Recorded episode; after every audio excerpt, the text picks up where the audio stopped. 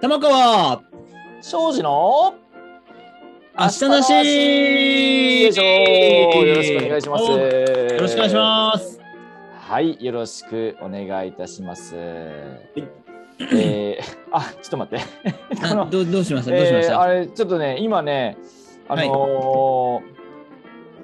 ちょっとこの番組のですね説明をしようとしたらですね、さっき、はあのたまちゃんと 一緒に見ていたあのチーターの YouTube の YouTube になっちゃってなったんですね。あのーあこのねあのーポッドキャストの説明のはといこ。ろがね、ちょっとちょっと待ってくださいねもうすぐ、はいすぐ準備しますからね大丈夫です。今週なしでも大丈夫です まあよ。まあまあまあこの番組はあの家電好きのたまちゃんと、えーランニングコーチの高岡がゼロベースな視点でランナーの足について語る番組ですよろしくお願いいたしますはい、よろしくお願いしまさっきねすそう。なんですよ。だからささっきね、たまちゃんとね、チーターの動画を見ながらですね、ああで見ながもならいこうでもないっつってちょっとね、話をしてたんですけど。チーターすげえって言ってましたね。あチーターすごいっすね。はい。はい。まあまあまあ、そんな感じですね。まあ、今はい日も、えーたまちゃんの家電コーナーから参りたいと思います。今日はどんな商品を買わされるんでしょうか。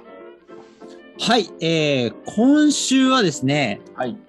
ミキサー、あ、ちょっとちょっとミキサミキサーです。ー、ミキサーですね。はい。これがですね、えーシャープから出ております、はい。ヘルシオ真空ブレンダー EM-SB1 という商品でございます。そのね、そのはい。型番型番言われるとねすごいな んかね圧を感じるのよなんかうん、あーはいなるほどあの自分で言っててわかヘるルシオあ ヘルシオです、ヘルシ聞いたオ。ことありますねヘルシオねはい。あの、シャープの、 えっ、と、調理シリーズの最上位シリーズですね。うんうんはい。えっ、と、まあ、ヘルシオって言って、一番有名なのは、はい、あれですよね、オーブンレンジですよね。はいはいはいあもうねそうですねはいよく聞きますえー、とそのヘルシオシリーズの中に、うんうんえー、とブレンダーですねあの野菜ジュースとか作ったりするはいはいはいはいものはいこれが出てたっていうことを知らない人がほとんどだと思うんですがだってそんなんだってほらテレビコマーシャルしてるんですか、それあんましてないでしょだってねいやしてないですねうんうんしてないですしてないです、うんこれですねはいはいえっ、と 真空っていうところがポイントなんですよ真空はいはい真空はいはいはいミキサーってうん野菜や果物を入れて中でウィーンって混ぜるじゃないですか、はいはいはいはいはいあれはあの空気酸素も混ぜてるわけですね、確かにね入ってますからね空気もねね入ってますよね、うんうんうん例えばリンゴを入れたとしたらはいはい。リンゴが酸素に触れると高岡さん何色になりますか茶色になりますね。そうなんです、はいはいはですので、えー、と酸化してしまうんですねい。なるほどなるほど。はいなので栄養成分によっては酸化によってうん。壊れてしまったりあなるほど。変質してしまったりとか、はいはい。そういうこともあるんですよね。はいまあとはい特にそのリンゴジュースをうんあの売ってるリンゴジュースってだいたいうん。リンゴの果肉の色白じゃないじゃないですか。はいはいはい。すっかり酸素に侵されてちょっと確か黄色っぽくに確かになっねて、まあ、茶色っぽいですもんね。はい、うんそれ。が真空ブレンダーでうん。やると色が変わらないわけなんですよ。あなそのリンゴのあの黄色っぽい感じのまんまってことですか。そうですそうです。もうなるほどもう白に近いあまあた限りなく白に近い黄色。そうです。はいはいはい。というふうに作れ作れると。で、まあ、へえ他の野菜ですとか果物に関してもはい同様にはい酸素に触れることなく、はいえージュース状にできるのではいはい。よりフレッシュな状態でなるほ飲ど。めると。これはちょっとね朝のはい、こうなんていうんですか出勤前とかにね、まあ、出勤前っていうか朝じ朝のこう時間がない時にダーってやってねこう、はい健康的な一日をスタートするとはいいうところで、こうこの何ですかじなこれ何ていうんですかジューサーっていうんですかなジューサーじゃないなんかこうミキサーかジューサーミキサーですミキサーね。ですねはい。これ探してる人多いんじゃないですかねちょっともしかしたらえねあのどのやつがいいのなんていうことを考えてる方も多いんじゃないですかね。なんかほらこのどれどれななんかどれも同じような感じするじゃないですかわかんないけど、ねうんはい、はい。うんうんやっぱねあのモーターの強さっていうのが一つポイントになってくるんですよ。なるほど。弱いやつだと、うんほんと12分回すともう止まっちゃいます。ああ、オーバーなるほどですね。はいはいはいはい。なのであな長くあの回せるっていうのとうんあと氷を入れた時に氷をいとも簡単に砕くパワーなるほどですね。なるほど。これは大事ですね。なるほどなるほど。はい、えそういうところがポイントにはなっていきますー、。なるほど。ちなみにその、はいお値段はこちらがですね、はい。えっ、ー、と、こちらが、あすいません、今ちょっと、これヨドバシ今ドット確コ認ムしの。たところ、はい。はい、えっ、ー、と、27,980円なんですが、はいはいはい。あなんですが。はい、えっ、ー、と、すいません、販売を完了してます、生産完了してました ね。嘘でしょ。まさかの。いやいやいや、あの、代わりの商品もございまして、なるほどなるほど。その辺は抜かりないですね、たまちゃん。すぐ見つけました、ビタクラフトっていうところから出ているえ真これ空あブレンドソ。ニーじゃなくて、あソニーじゃなくて、あのシャープじゃなくて。はい、ビタクラフトですね。ビタクラフト。はい、海外メーカーなんですけれども、はいはいはいはい。こちらは4万4000円です。あ、ちょっと倍になってるよ、たまちゃん。ちょっとそうですね。倍近くになってますね。 倍近くになったてまだすそよ。の、ビタクラフトっていうのは、はい。あの、高級調理家電メーカーなので、ほうほうほうほう。あの、知ってる人は知ってるなるほど。メーカーですね。なるほど。まあ、そう考えると、そんなに高くないっていう、あ、そんなに高くい。ないですよ。ああ。しかも真なる空にできてですかほど。あら。これあこれも真空にできるってことですか。そうそうですそうです。これもあしら真空く真空で選んあのなるほど調べてますね、まあま今日はだからこれあれですよね。だからその、ミキサーかける真空っていうキーワードがあるわけですね。そうです。なるほどなるほど。ど。はい。他にもね、あのースムージーが作りやすいミキサーだとか、はいはいはい、はい。いろいろありますけれども、今日はもう逆になんか真空あれですねそのシャープがこのミキサーをやめた理由が知りたいですねなんかね そうですね。おそらくこれ、シャープ自社では作ってないんじゃないかなと思います、あーなるほどですね委託どっかが作ってたんだと思います。ああなるほどなるほど、えーはいでもね毎朝のねこうちょっとこうね朝時間にシャシャーっとやってね、シャシャーっと飲んでっていそうですね結構あのーなんですかねスムージー作っても、うんなんか空気いっぱい混ざってなんかバリウムも飲んでるみたいなあ そうなの そうな感のじになったりするんですよなんかああの野菜飲んでるんだか空気飲んでんだかわかんないみたいな。いなるほどそれがまあ真空だともはう野菜、野菜とかその混ぜたものだけ入ってくる感じだけですね。なるほど、はい汁っ気たっぷりのが飲めます汁っ気んでたっぷりのがね。はい。ちょっとね、あのもしかしたらリスナーの皆さんの中でこうミキサー探してるっていう方もいらっしゃるかもしれないですからね。そうですね。はいはい、方にはぜひ真空も。ええあのーもう一回いいですか、さっきの。はい。さっき。ビタクラフト。えっとビタクラフト。はい。ビタクラフト真空ブレンダーフレスコ。型番 VC- アルファベットの91です。ちょっとタマちゃん、それ後でリンク送ってもらっていいですか、ちょっと。あ、わかりました。はい。あと、あのーこの後、えーこのポッドキャストのリンク貼っときますんで。あ、はい。はい。もしかしたらね、これ、いや、いるんですよ、もうなんかもう高岡さん、もうね、また買わされましたよ、つって。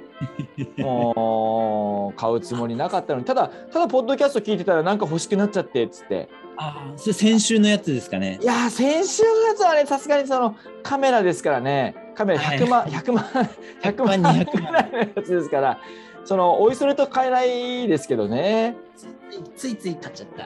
ついついっていうレベルの方ももしかしたらいらっしゃるかもしれませんけれかもどしれないですね。はい、まあそんな感じですね。今日はのおい家電コーナーでした。たまちゃんありがとうございます。はい、ありがとうございます。はい、さあ今日はですね、えー本題いきましょう。今日はですね、はいえー前回ね、えーはいランニングレオモのモーションの測定レオモ、ねはいレオモっていうデバイスについてお話ししましたけれども、はい。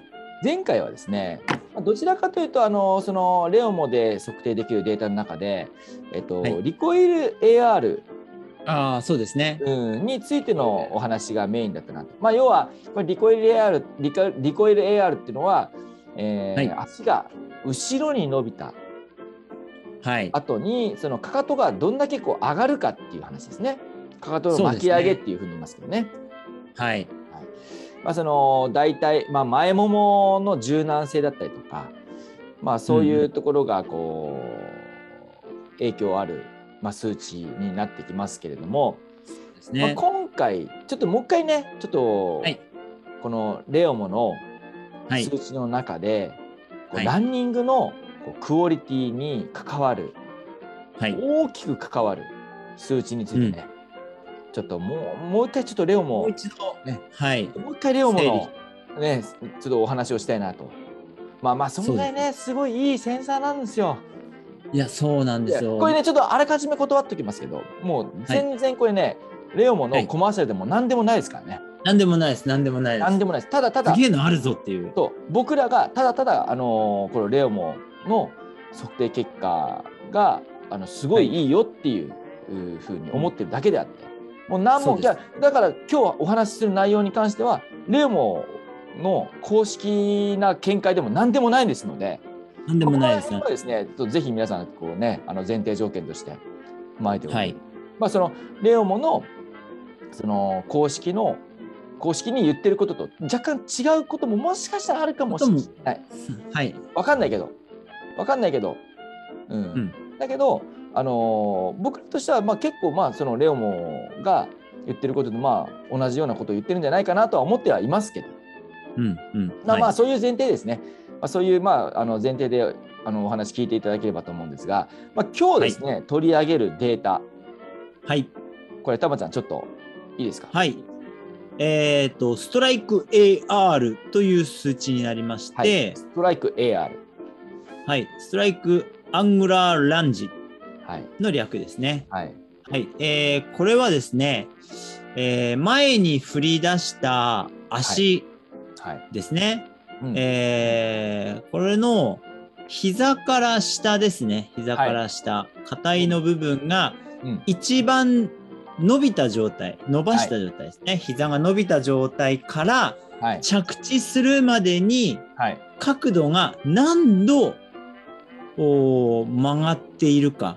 うんまあ、という要は、うん、足が振り角度前に振り出されて戻どんぐらい戻ってるかっていう肩の角度のことですね。そうですね。うんで、えっ、と先にこれ言った方がいいかな。はいえーその角度がはい0度から3度はいだとちょっと弱いな着地が早いよっていうまあ、要はあの着地が前方に着地点着地点がかなり前方に寄ってるよっていう、ねはいなってそうですねブレーキかけてるってことですねこれね。そうですそうです、はいはいはいで3度から6度だとまあまあ一般的じゃないですかっはいはいはいはいていう感じではいで6度から9度になるとお、うん結構よくできてますねとなるほどなるほど。え空中にいる間にちゃんと引き戻しの動きが出ています、はいはいはいで、これが9度以上になると、もうエキスパートですね、となるほいうようなど指標になるようです。なるほどですね。はい。で、この角度が大きいと何が良くなるかというと、はいはえー推進力の強さい。なるほど。がこの角度で、はい。えー表せますよと。なるプラス、まあ、推進力があるということはブレーキが少ないよほど。っていうことも、はい、データとしてで出てくると。はいはいはいいうこの2つの要素がはい。はい。ストライク AR から導き出せるなるほはい。これはもうレオモのホームページ今見て言なるほっどております。なるほど。で、これはですね、じゃあ、じゃあ、この、えーストライク AR の、えーはいデータ、これに、はいえー影響を及ぼす筋肉っってていうところではい。考えると、はいやっぱり大臀筋、お尻の筋じゃないですね。そうですね。お尻ですね。大臀筋、大臀筋とハムストリングス。ハムストリングス。はい。まあ、このあたりかなと。はい。思いますね。まあ、要は大臀筋とハムストリングスっていうのは膝が上がった後に足をこうふあのこうなんですか引き戻す。引き戻すはい。引き戻す筋肉ですよ。はい。なので、えーまあ、要は股関これまあちょっと専門的な用語になりますけど股関節を伸展するとうん。んいうわけですね。はい股関節を伸展する動きに、まあ、大臀筋という大臀筋とハムストリングスが関与するわけですけれども、まあ、はいこの大臀筋とハムストリングスが適切に、えー働いていれば、はいまあ、さっきのおーストライク AR の数値が、まあ、適正範囲で収まるはい。うん。うん。ということですね。ただ、そうですね。ただ、はい。ただ。ここにじゃあ例えはばいさっき、たまちゃん、あのーストライク AR の数値、はい。ちょっとまずいよねって数値ありましたね。はい。0度から3度ですね。はい、じゃあこれ0度から3度になっているはい。原因って何だろうなと。うーん。でこれはですね、はい。えーまあ、これは僕が考えるに、はい。えっと、膝、まあ、まずちょっと皆さん、ちょっと膝が上がりますっていう局面、ちょっとイメージしていただいて、はい膝が上がりました。うんこれ例えばじゃあ右膝にしましょう。右膝上がりました。はい。右膝が上がった後に、はい。次どこが動き出すかっていうところが結構肝心なところだと思うんですね。あー。はい。右膝上がります。はい。でその後に、えー股関節が動き出せばストライク AR はある程度適切な範囲内に収まるんだろうなっていうふうに思います。なるほど、なるほど。はい。要は、えー股関節が先に動き出すことで、まあ、大臀筋とハムストリングスが上手に使えると。はい。あの、えっ、と、膝が出て、股関節の動きっていうのは引き戻しのそうです。動きです股よね。関節が、あのー要は、えー運転。そうですね。股関節が先に動き出す。股関節が引き戻す動きが先に出るかっていう話ですね。はい、はでい。、これが逆はにその股関節の動きよりも先に膝の動き、はい。ひ膝下。膝が、ま、そう膝下、膝下が前に伸びるような動きがうん。出てしまう。これが先に出てしまうと、はどういし。てもこのさっきの0度からはい。何度でした3度3度0度からはい。サンダです。 3度っていう要はあのーランニングの前前に進むっていう運動に対してのブレーキにうーん。なりかねないっていうふうに思いますね。うんうんうん。だからこなのんかどっちその膝が上がった後にその股関節が先に動き出すのか膝が先に動き出すのか、うんうんうん。この違いですね。うーん。これね微妙な違いなんです。微妙な違いですね。微妙な違いなんですけはど、いここの違いがやっぱ大きな差を生む、うん。うん、というふうに思いますね。そうですね。うん膝下。うんなんかもう話を聞いて想像しているだけでも膝が先ビヨーンって伸びたら怪我しそうな感じしますね。そうですねうん結局その膝から先あ膝の動きが先に出てしまうことで、はい、着地点が体の真下よりもかなりこう前にね前に前方に変異してしまうはい、と、うんで、そうすることでブレーキがかかるうんブレーキがかかるような着地になることでオーバープロネーションあーオーバープロオーバープロロネーションになってしまっていろんな、あのまあ、関節まあ、足首とか膝とか、はいまあ、そういうところの関節にねあのねじれストレスが生まれてしまう。うんあと、ヒールストライクも誘発しそうな感じしますね。もちろん、もちろんですね。もちろん、そうですね。ヒールストライクになってしまう。だからそのヒールストライクになってしまって、えー膝にダメージが来るとん。いいうこともん。ありますよね。そあうでのすねこれ。ね、たまちゃん、あのーたまちゃんも、あのーはい最近結構ほら話題のあのー女子のはい。拓殖大学の不破聖衣来ちはい、忘れ陸上界のフワちゃんですね。ゃん、はい、陸上界の不破ちゃんですね。はい。はい、で不破聖衣来選手の走りを見ると、はいまあダイナミックですよ。そうですね。あれねあの見ながら走ると、はいはい。 それはそれはまあ自分がねもうよもうすごいこう伸びやかに走ってるような気持ちになれるんです ね。あれをイメージしながら走るとね。はい。はい、であの不破選手の走りを見るとですねすごくその、なんていうんですかね、えー膝が上がった後にはい。膝から先が前に伸びてるような感じがするんですね。うーん、うん、うん、うん、うん。でこれだけ見ると、まあ、そのあのつま先もギュンってすごく上に上がってるので、はい。あのーあれかかとから着地してるんじゃないですかって言われたことがあるうんん、でうん、うん。すよ。なん見えでますけすどね、うんまあはい見えると思うんですけど、これね、不破選手の場合は、もうその膝が上がって、あのその後ですよ、その後まあ足膝から先は前に振り出されているように見えるんですけど、おそらくその、膝から先は前に振り出される前に、お尻の筋肉で、ちゃんとこう足を振り戻してるんですね。ああー、はい要。はこうそう大腿部が、あのーぐっと引かれてる感じがすして結局その足が前に振り出されてもうこうそこから加速度的に足がぐんと体の真下方向に引かれてはい。でそれで大臀筋だったりとかハムストリングスのパワーをより強く使えると。うん。うん例えばでもそのこの不破選手が調子が悪くなった場合はい。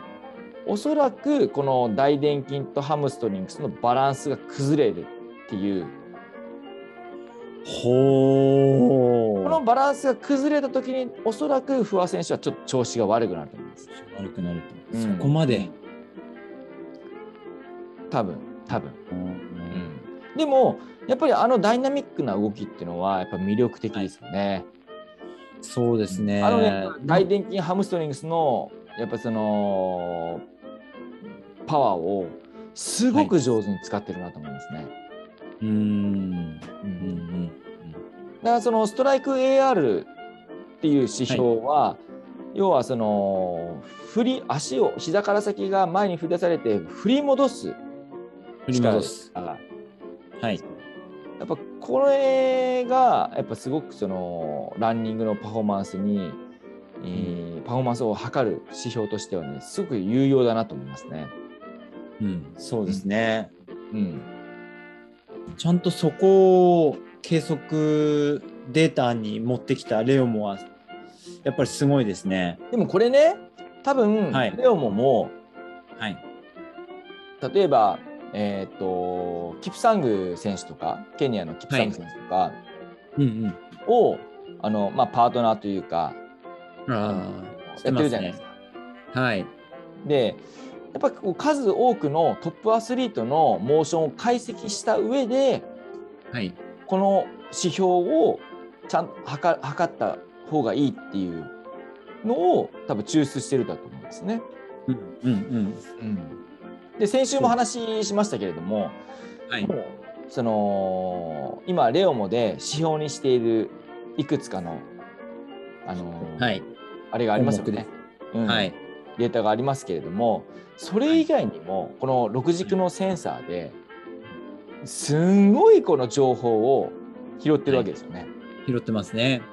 うんだけどまだその多分それをその実際のそのうんパフォーマンスアップのはい指標として、まあ、なんかちょっとこうこう、なんていうんですかね、えーあーみ見つけられてないというかそうそうそうそうそうそうそうそうまとめまとめられてないっていうところはあるかもしれないですけど、まあ、今後は多分ねそれはあのどんどんまとまっていくんだろうなとは思いますけど、はい、うん、うんただやっぱり、えーこのストライク AR っていう指標だけでもはい、かなりの情報ありますね。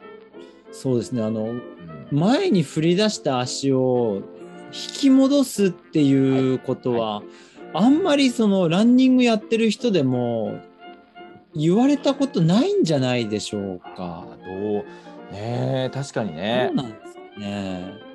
うんでもやっぱりこれがちゃんとできるとはい。あの前方向への重心移動がかなり滑らかになりますし、そうですね。ううん、ん。これはその設置パフォーうん、あどうぞだだいぶから体の真下にちゃんと引き戻しできそうですよね、これ。そうですねそうですそうですそうですでまあここの、えーまあ、ストライク AR、まあ、ストライクもちろんねこのストライク AR だけじゃなくていろんなこの数値との連動の上はで、いえーパフォーマンスを、うんそねあのーまあ判断するというか測定するわけですけどねこのデモの場合はですね。はい。まあ、この間お話ししたあのリコイル AR もそうですけれども、はい。まあ、それ以外にもですね、えー例えばヒールピッチ、ヒールピッチ。いや、これもすごい数値ですよね。でこれ、まあ、そのさっきのあのストライク AR、要はいは足が前に振り出されて、えー着地するまでのお足のまあ引き戻しを測定するわけですけれどもこのヒールピッチっていうのは、まあ、その引き戻された後に着地して、あのートゥーんとトゥーオフするまでかな。えーといや、違います。いや違うえーとトゥーオフするまでじゃないヒールえーが上がとるまでひかかとが上がるまでですね。そうです。うん、かかとが上がるまで上がるまで。の重心移動の滑らかさを測定するわけですね。はい。もうこれとかマジ秀逸だなと思いますよ 本当に。そう です。グランドコンタクトタイムをさらに細分化してくるかっていう。そうそうそうそうそうそうはい。そう。これね、あのーグラウンドコンタクトタイム、まあ、いわゆる設置時間ですよね。そうですね。でこれ、ね、設置時間っていうのは、はい一。般的には短い方がいいっていうふうに言われるじゃないですうかん。うん。はい。だけどこれ設置時間の中にもですねあの、はいブレーキをかけている設置時間とアいクセルをかけている設置時間ってあるわけですよね、ありますだね。からむやみに設置時間を短くすればいいっていうわけではないと思うんですよ。そうですね。うん、このアクセルの時間をなるべく割合として長くそうそう取れるか。そうイコールブレーキの時間を短くするってことですよね。そうですそうですそうですそうですそうですうん。でこれがですね、えーこのヒールピッチっていうデータで分かると、わかるんですよこね。れまあ、この辺りは本当にさすがだなと思いますね。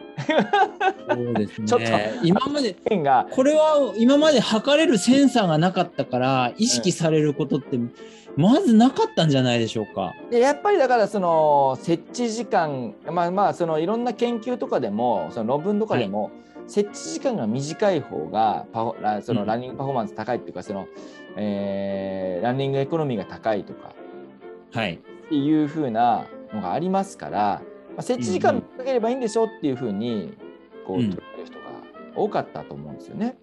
そうですね。でもまあそのレオモの場合その、い、ろんなそのトップアスリートを見ていく中でやっぱりその、ヒールピッチのクオリティはい。やっぱりこのかなり影響すると、うん。うんやっぱ数多くそうの、ですねうん、数多くのトップアスリートを測定していく中でで、はいそのこの数値はこれぐらいのおーなんていうんですかデータで収まればパフォーマンスが高いっていうこのデータの集積をしたわけですよね、多分ね。そうですね。な数値的に言うとあの30%以上になると、んあのー走りがちょっと沈んだような走りになるっていうなるほどなるほどなるほど。判断ですね。で25%を切るともう素晴らしくバネのある走りっていう、はいはい。はい、そういう数値になってますねヒルピッチ。そうですね。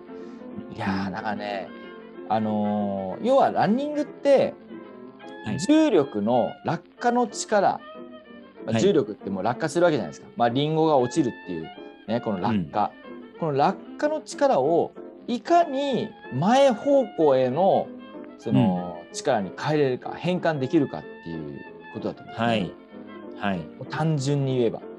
そうですね。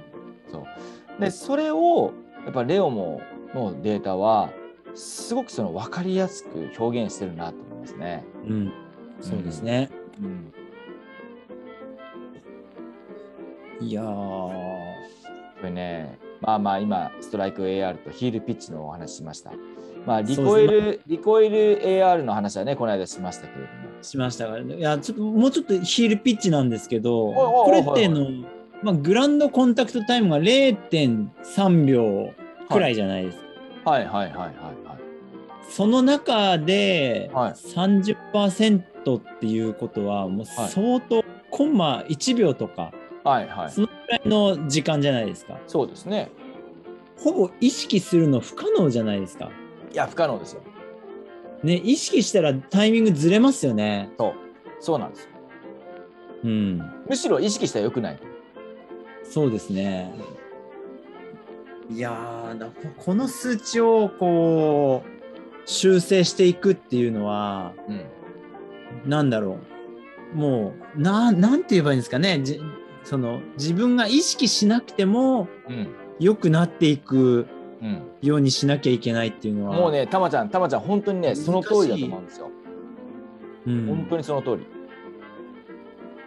難しいだけにやりたいなって思いますね。これね、チャラレンンジニング中に足の動き、特にまあ、はい設置とか、はい、設置時間とか意識すると、やっぱりどうしても末端に意識いくじゃないですか。えでーはい、末端に意識がいくと、動きが滞るっていう矛盾があるんですよ。うんうんうんうんうんはいなので、まあできるだけ意識をせずとも、結果的にその動きが変わるようにしたいんです。はいでその結果的に動きが変化するためにはやっぱりね、胴体の動きを変えることなんですよそうですね。結局は結局は、はい。そう例えば、えっと着地例えば左足着地します皆さんちょっと意識してもらってこうイメージしてもらって、左足が着地します左足が着地した後に胸胸ねそう胸がぐっと前に出るうんうんうん。着地した左足が着地したのに胸がぐっと前に出るとそれだけでも今お話しした、えーストライク AR とヒールピッチの数値は全然変わると思います。うーん。要はあの前に全身全身移動まあの全身にこう全身は前に移動する重心移動するクオリティが全然変わってくると思いますね。うーん。うんまあ、それだけ胸の動きが要はランニングの一連のモーションに滞りを加えてしまううーん原因になる、胸が硬い要はあの背中はがいちょっとこう丸くなってたりとか、はい。うんこう背筋がこう曲がったりとかするとそれ,、はいそれだけでもその重心移動が滞りが生まれてしまう。いやーってことはですよ、あのー寒い、寒さを我慢しながら走ってると、どうしてもこう、ちょっと背中丸まるじゃないですか。めっちゃねたまちゃんそれあるよ本当にあると思いますね。いや、うん。そうなんですよ感じましたね。うんでやっぱこの冬この冬で怪我をするっていう方うんいらっしゃいますけど、もちろんね、その寒くて血行が悪くなって、はい。えー怪我をするっていうのはあるんですけどはい。それだけじゃなくてそうのん胴体の動きが固まって寒くてね寒くはてい肩がこうやって上がって肩がこう肩肩がすくんででそれであの胴体の動き特にまあ胸郭の動き胸の動きが硬くなってしまって重心、はい重 心の、ね、滞りが生まれてしまうっていうことは、まあ、かなりあるなと思いますね。ありますよね。だから走り始めに着るウェアとかもやっぱ重要ですね。重要ですね。本当本に。やっぱりその、まあ、ペースを上げるってなってくると、まあ、もちろんね、はいあのあれですけど、まあ、そのそんなにペースを上げないっていうことであればまずは、あの首元首元ああはい首元をはでい。きるだけ冷やさない。うんうんでやっぱりね人間って、あの首が5つあるんですよねうん。手首足首そして首。首。はい、うんでこの首をですねはい。冷やすとやっぱりこうなんかやっぱ冷えるんですよ全身が。あーあそっかどどの首も血管集まってますもんね。そうでやっぱりねこの首特にその頭頭のし顔の下の首まあはい本家の首ですよ、本家の首本家の首です ね。本家の首って言い方がよくわかんないけどな首その本家この首ですよ。はで、はいこの首を冷やさないようにしたいっていうところで肩がすくむっていうのは結構あると思うんですね。ああなるほど。はい肩がすくむ。そういうこと結構あるじゃないです。か大体この冬ってみんはななんかこう肩すくんで手をこうやって手をハーハーして。寒い寒いっつって大体肩すくめてるじゃないですか、はい。あれなんで寒いと肩そうすなりくますめねるんだろうって考えた時にはい。やっぱこう肩周りが寒いんですよね首周り首周りが首周りがだからこう首周りをできるだけちゃんとマフラーとかね、まあマフラーとかちょっとバフとかなんかわかんないけどうん、そうこの辺をちゃんと温めておいて、はいでやっぱこう肩がすくまないようにするっていうのはすごく大事かなだからみんなあのフード付きとか好むんですかねもしかしてわかんない多分そうかもしれないですね。そうかもしれないですうね、んあうんそなるほうあどうんそう結局首が寒いと肩がすくんじゃって、うんうんえー足の動きが出なくて、えーストライクエアールとヒールピッチがうんうんっ悪くなるていうのはあるかもしれない。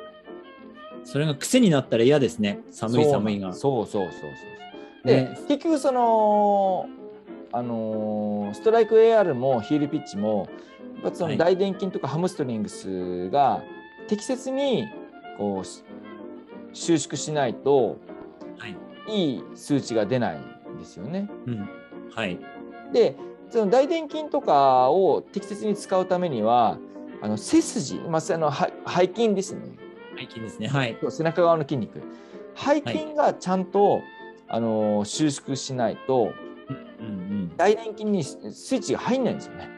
うんうんうんうんうんで大臀筋にスイッチが入らないと結局そのブレーキがかかっちゃうんうんうのでそう、まあ、まあ肩がこうやって上がっちゃうとせつ背筋に力が入りにくいんです。うんはい。なのでやっぱりその首肩をこう、ちゃんと温めて背筋背筋をちゃんとするはい。背筋をちゃんとするが結局そのストライク AR とかヒールピッチの数値を適切に整える整えると。ということにつながるわけですねいやー、なるほど。いやー、すごい納得。納得です。納得納得、納得ですね。うんまあ、これ例えばそのハムストリングスとかお尻とかを頑張って使おうとかってしちゃうと、うん。なんかねやっぱ変に力みが入るんですよね。うん、そうあまり意識すると良くないですよそうね。あんまりね意識しすぎちゃうと、ま、特に末端の意識をしすぎちゃうと動きが滞るので、うん、あんまり意識しないようにしたいなっていうところではありますね。まあ、そういう意味でも、やっぱりこう背筋をしっかりと伸ばすとか、はい胸胸郭、まあ、胸をちゃんと動かせるようにする、うんうん、っていうのは大事なところかなと思いますね。そうですね。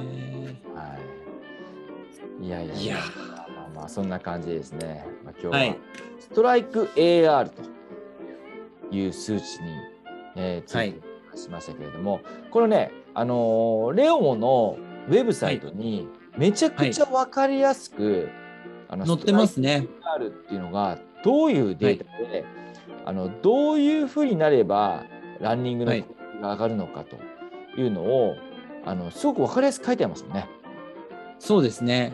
うんこれはリンク載せた方が親切ですね。これはね、ちょっとね、リンク載せておきますので、ぜひ皆さんね、チェックしていただいて、読むだけでかなりうん、収穫ありますね、そうこでちらすは。ね。うんまあ、これ、本当にね、あのーレオモのあの関係者の皆様がこう、はいはね、あのトップアスリートの数値を集めて、トップアスリートに、ねは測定、協力してもらって、うんその中で、この数値が大事だろう、この数値が大事だろうっつって、あのーね、有用なデータを集積した上で出した概念ですから。はい。うん、これぜひね、こうちょっと見てもらいたいですね。そうですね。まあ、あのくれぐれもあの改めてあの、はい僕らは何もねあのレオモの広告をしたいと思ってやってるわけではありませんのとでいうわけではない、ないおで金す。も何ももらっていません。はい。他の機械で出せない数値で面白かったので、うん、取り上げましょうっていそうう。そうですね逆にね逆になんかそれそれ以外のあの、はいモーションキャプチャーとかそのねその測定のデバイスで面白いのがあればねどんどん取り上げていきたいなと思いますけどね。そうですね。はいはい。面白いですね。うん。まあそういうわけでですね。まあ今日はレオモのあのストライク AR、まあ足をね、えー前に振り出した後に着地するまでのおうん肩位の角度。まあはい要は、えー重心移動の滑らかさを測るこの数値データですね。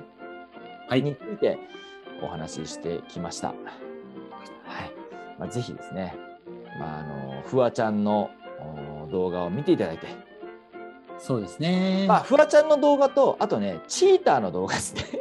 チーターの動画もリンクつけましょ う。あれはびっくりでしたね。これね、さっきね、たまちゃんと一緒にズームでね、あの、チーターの動画を一緒に見てましたけれども、これね、チーターの動画ぜひ見てもらいたい。引き足はすごいですね。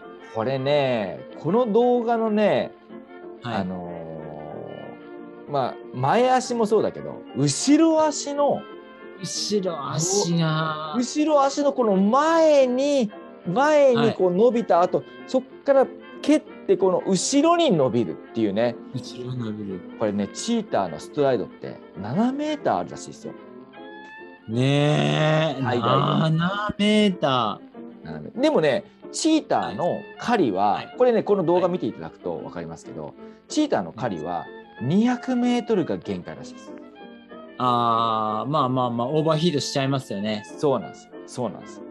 200メートルで仕留められなければチーターの負けなんです。あだからそれで痩せ細ってやっぱこううまく生きていけないチーターもいると。これ弱肉強食ですね、本当にね、あ。そうですうんね。早くなければ生きていけないっていうね。まあこれねそういうね、えー自然のロマンですよ。まあまあそういうそういう意味ではね。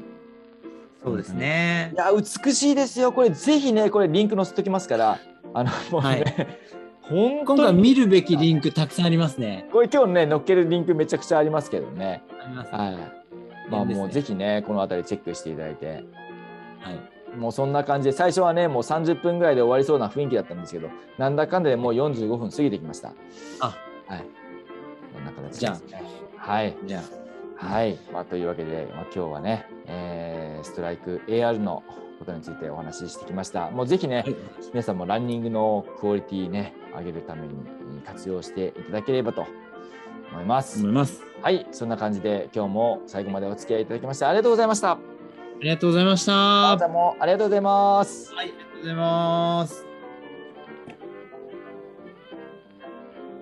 ざいます。